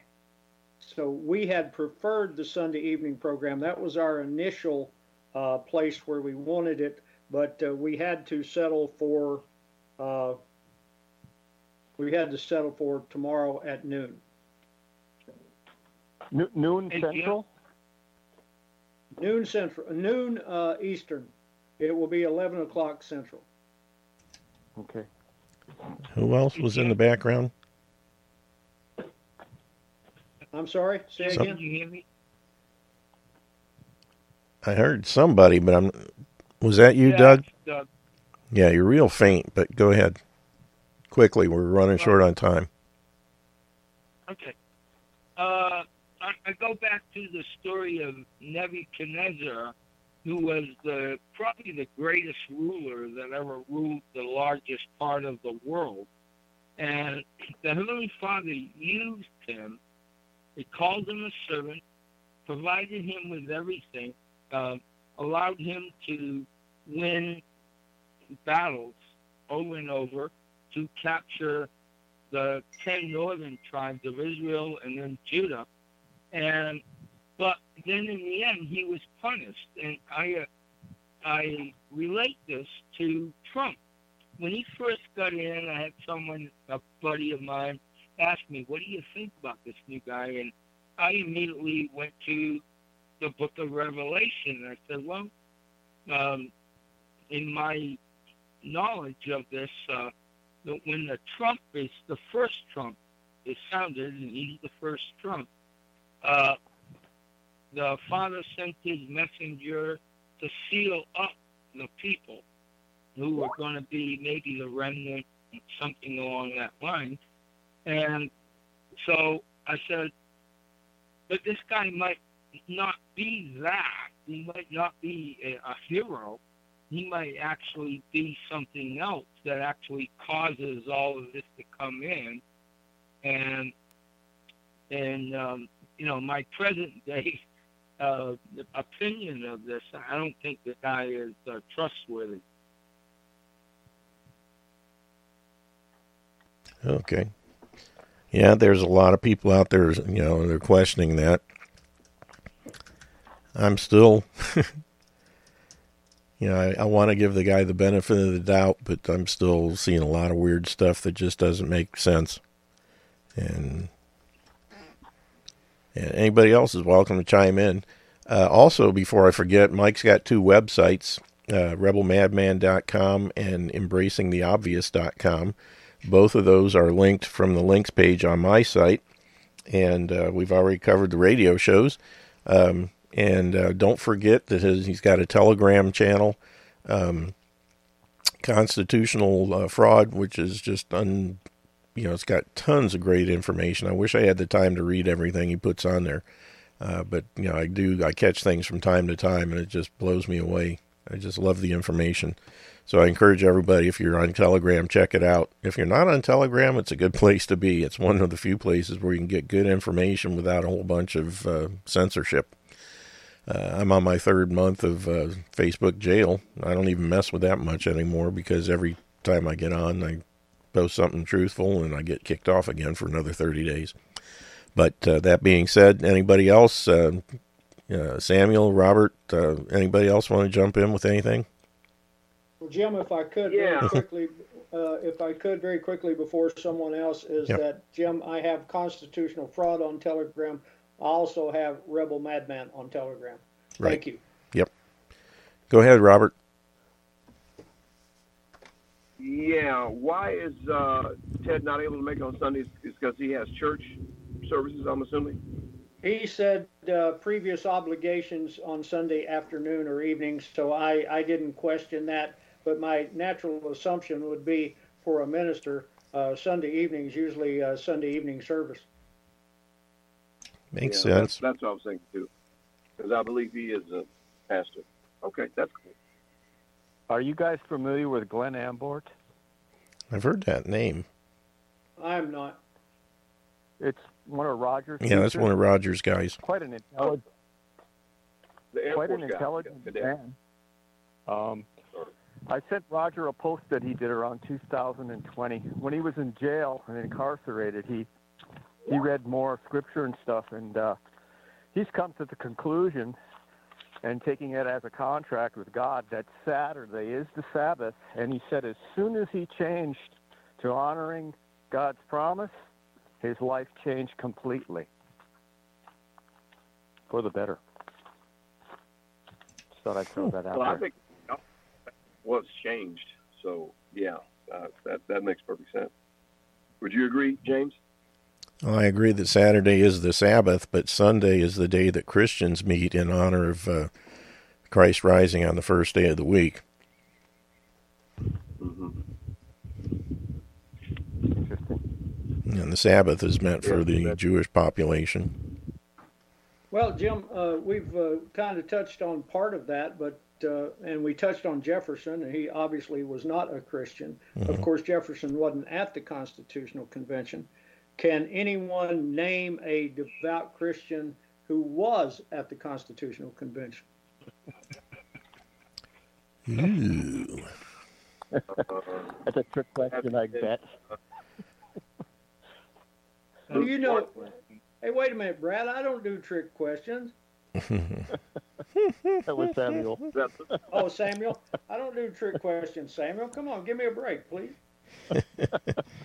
I have to do a little But research if, on that is one. Is there any evidence there was a devout Christian at the convention?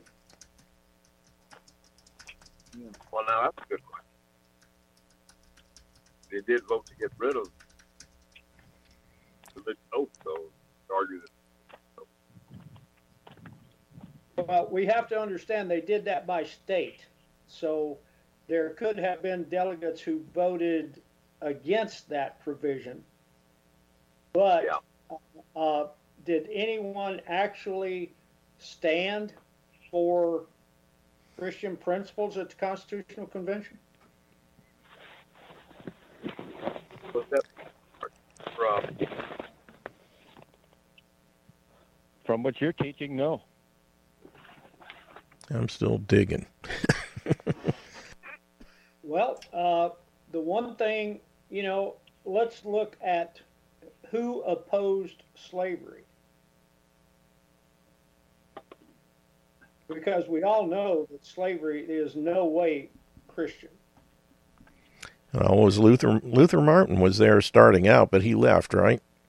Right. Luther Martin finally had all he could take and he left, and so did John Francis Mercer. And uh, but uh, George Mason stuck it out to the end, and he was very much opposed to, as I mentioned before, not to be redundant, but he was very much also opposed to slavery. Ooh, ooh, let me guess. George Mason. George Mason. The wonderful judge Oliver Ellsworth said.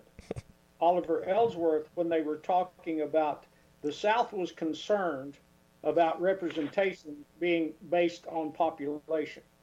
Because at that time, South Carolina had as many blacks in slavery almost as they had whites who weren't.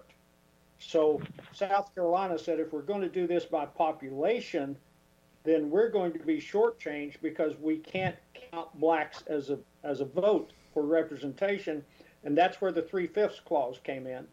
The North didn't want the blacks to count for anything. The South said, "Well, look, we've got to have some." So there was the three fifths compromise.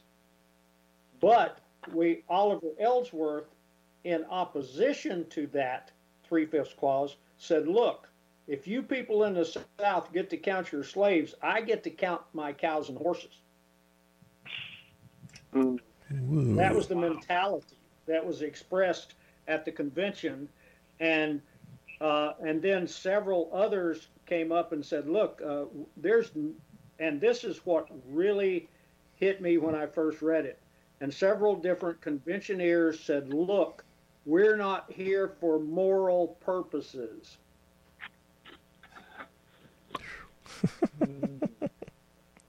so they were I mean, being my- very honest. Could, couldn't the argument be made because you see slavery talked about so much in the Old Testament that there would have been some thinking that it was okay? Well, uh, you know, there are lots of people in history, including uh, Robert L. Dabney, uh, the minister uh, who was uh, Stonewall Jackson. A lot of people have mentioned the uh, that it was biblical.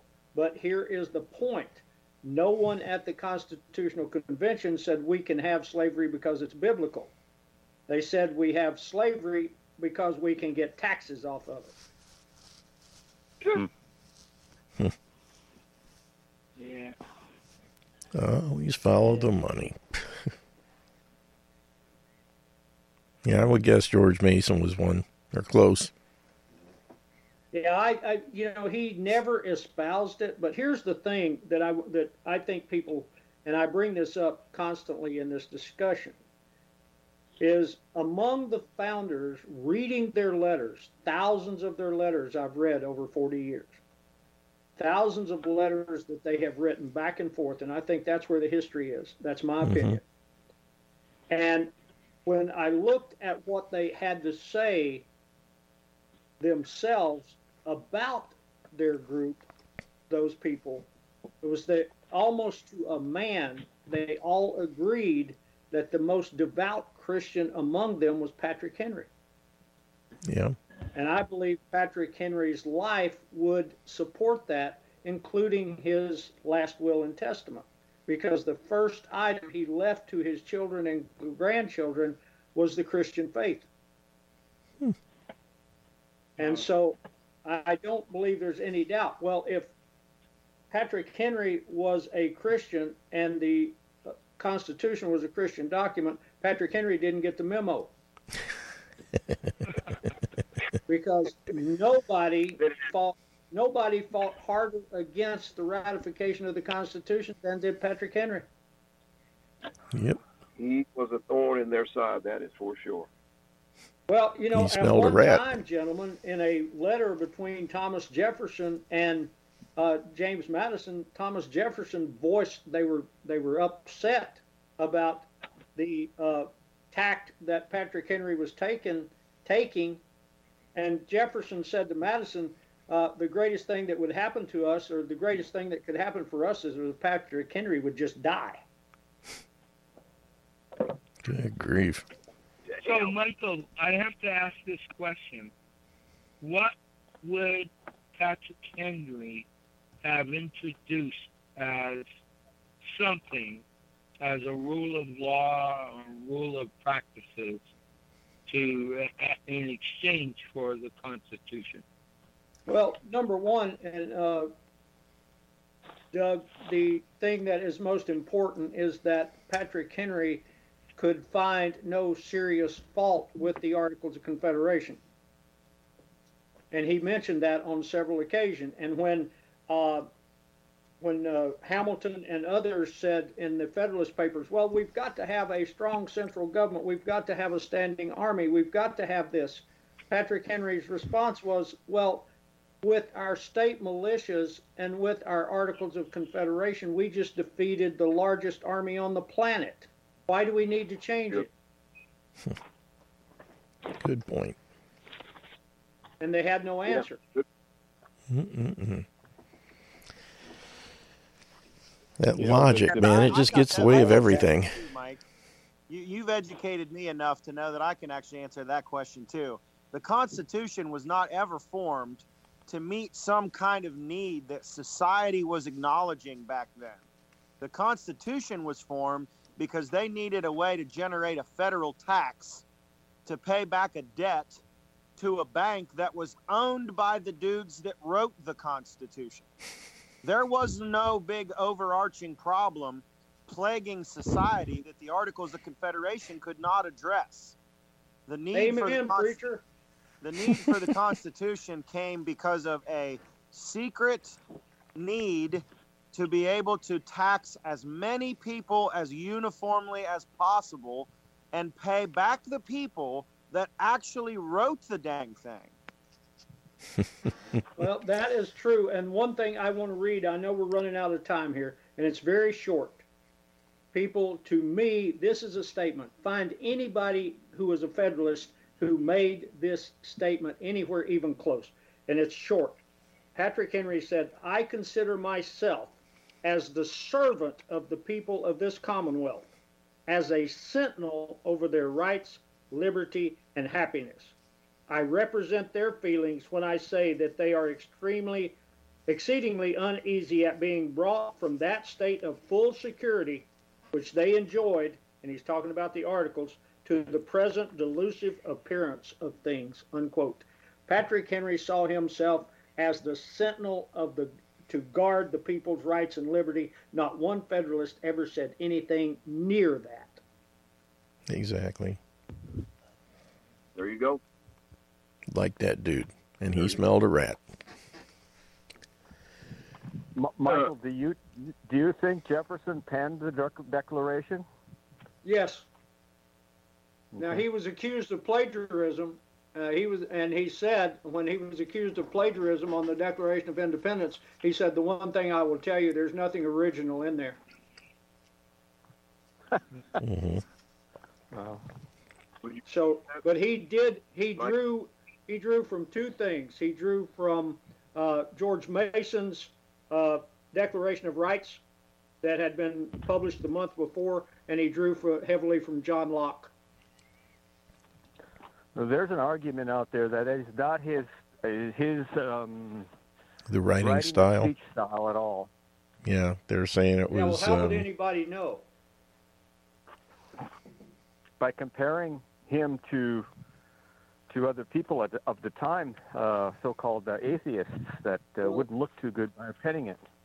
Well, I have read 1,243 letters that exchanged between Thomas Jefferson and George Washington. Okay.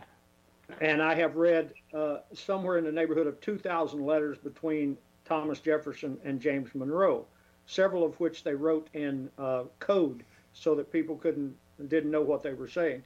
But I did I don't find anything outside of Thomas Jefferson's other writings in the Declaration that I would say, hey, this is a striking uh, anomaly. Uh, I can't find it now. Maybe maybe I'm wrong, but I, I don't see it. I also heard this this mis- be, might be BS too, but that he didn't really take credit for it until on his deathbed.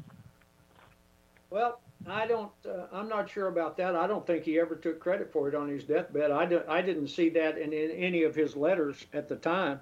I do know uh, a lot of uh, one of the things that uh, we could talk about at some point in time is how many of the founders uh, or framers uh, died heavily in debt or broke, and Jefferson was one of them. Well, that's pretty much about all we got time for.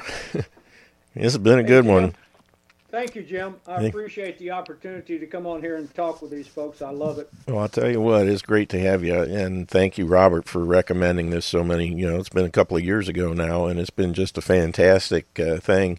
It's a Thursday afternoon back to school and getting what we never got before. But uh, we're out of time, and the guys are saddled up and riding. So I uh, just watched this movie the other night, by the way. But uh, appreciate everybody being here. Uh, take care of your bodies because it's the only place you have to live. And we'll be back live on Monday. Tomorrow's a replay of this show. And we'll be back Monday. Take care, and we will see you then. Have a great weekend, and God bless.